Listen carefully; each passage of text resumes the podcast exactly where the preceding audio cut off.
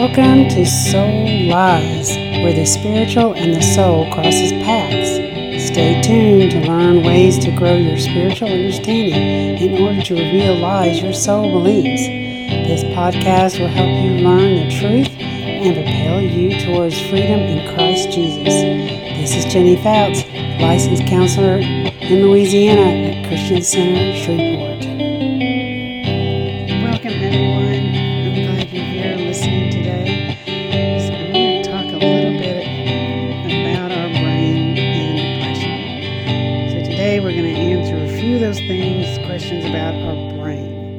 But before we do, I want to get started with Lamentations because there's things with the Holy Father that I don't want us to forget as we talk.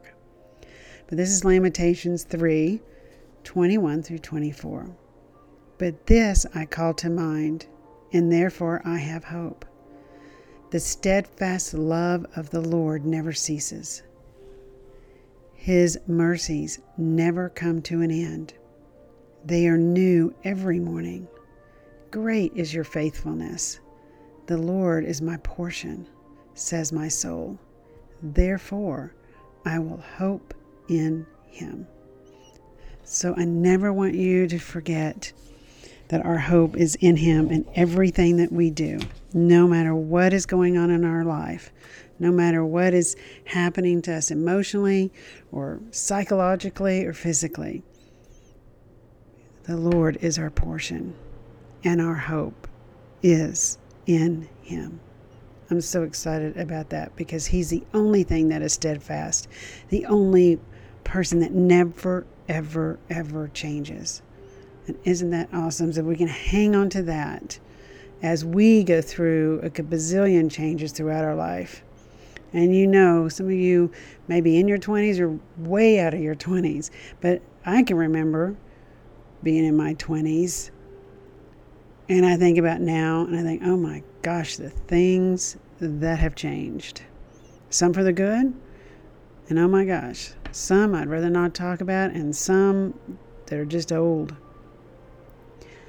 But as we grow and as things do change, as we grow and as we change, to know that the Lord God is our help in our time of need, in our time of trouble. So let's look in a minute, for just a minute, what the psychological world has discovered about depression and our brains. Because obviously they've finally discovered that they need to be interested in this and figuring out how to help people. Because our world is going to get more and more depressing. And so, as Christians, if we don't hang on to the word, if we don't hang on to what He has promised us, we will be depressed right along with them. But that's not who God has called us to be. So, let's look at some of the things that they are discovering about our brains and how our brains work. Some of you may be familiar with Caroline Leaf and some of her studies and some of her talks. Maybe some of you have heard her or seen her. But one of the things she's right about is, you know, how we stay in a state of mind, our brain will change our neuron pathways will change and how it grows. And you know she talks about the little trees and the little dendrites and how some will grow and some will die. Well that's happening all the time all the time inside of our brains.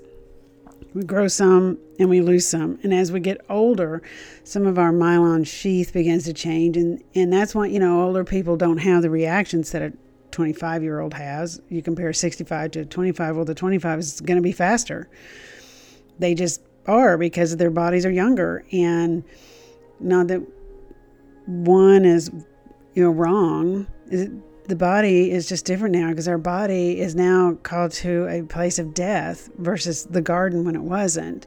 So our bodies are constantly doing this changing. And so this neuroplasticity of our brain is forever changing.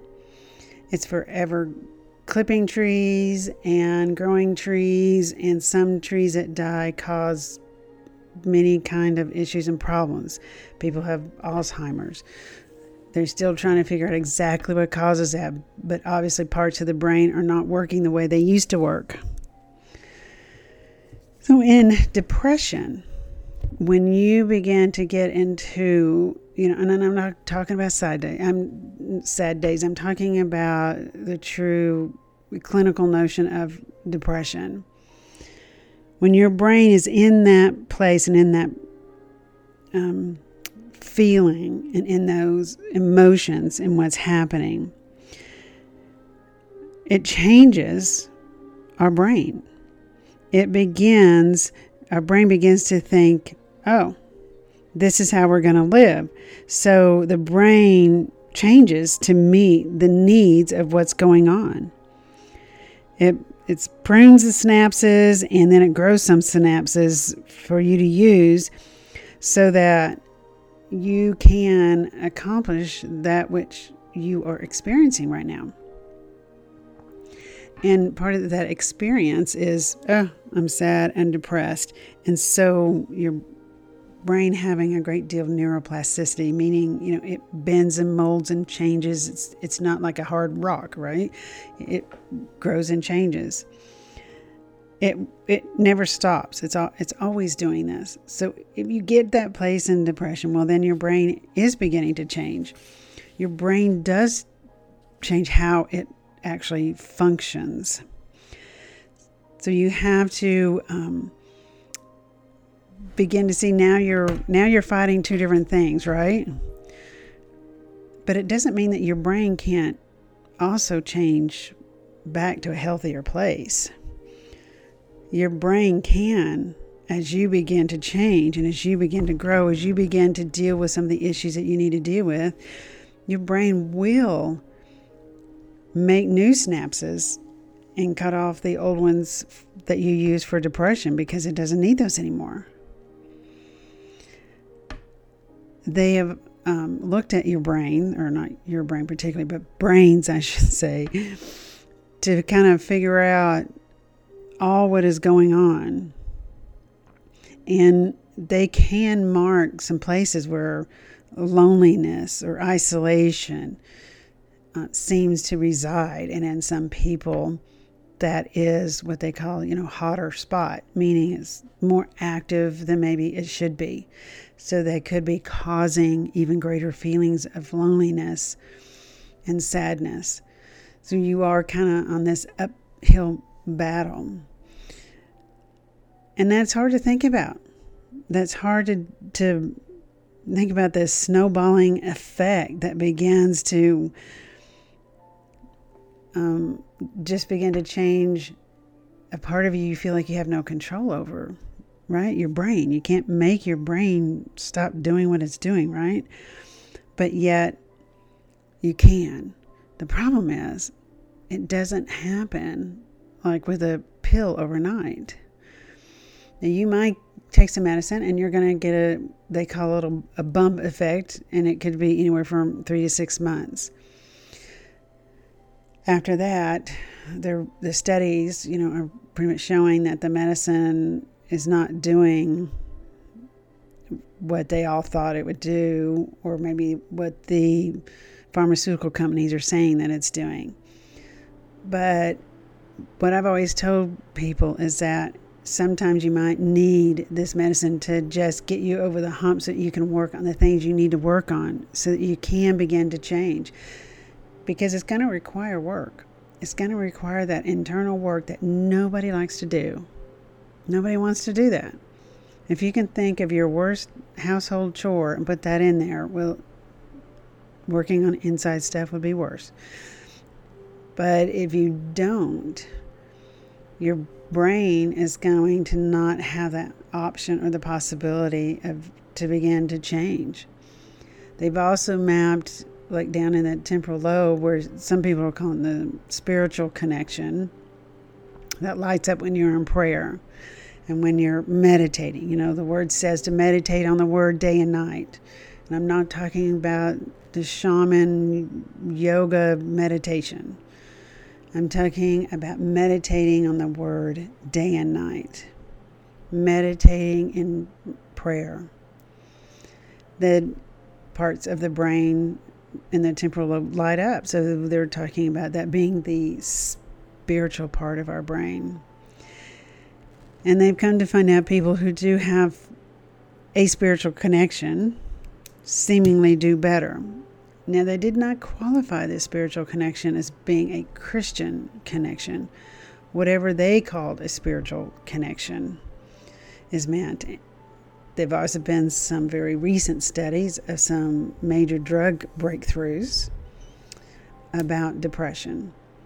And I will talk a little bit about that next time because today I want you to not forget that Jesus Christ is the one who is in charge of you and your life and where He wants you to go.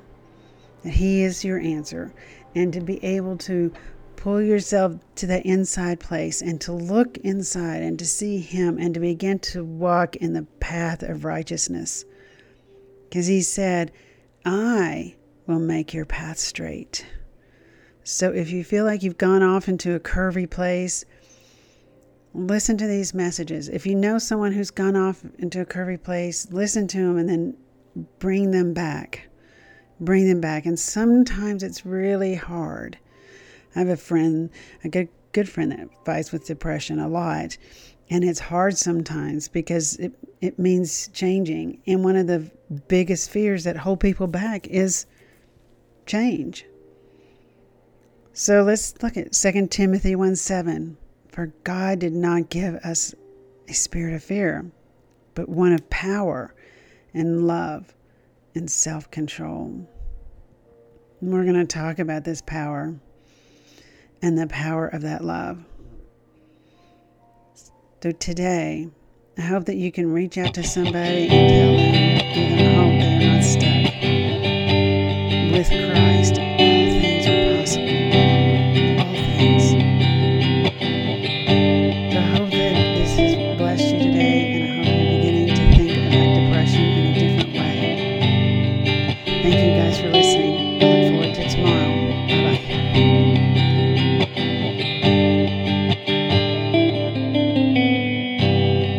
Soul Lies is meant for information only. It is not a substitute for counseling.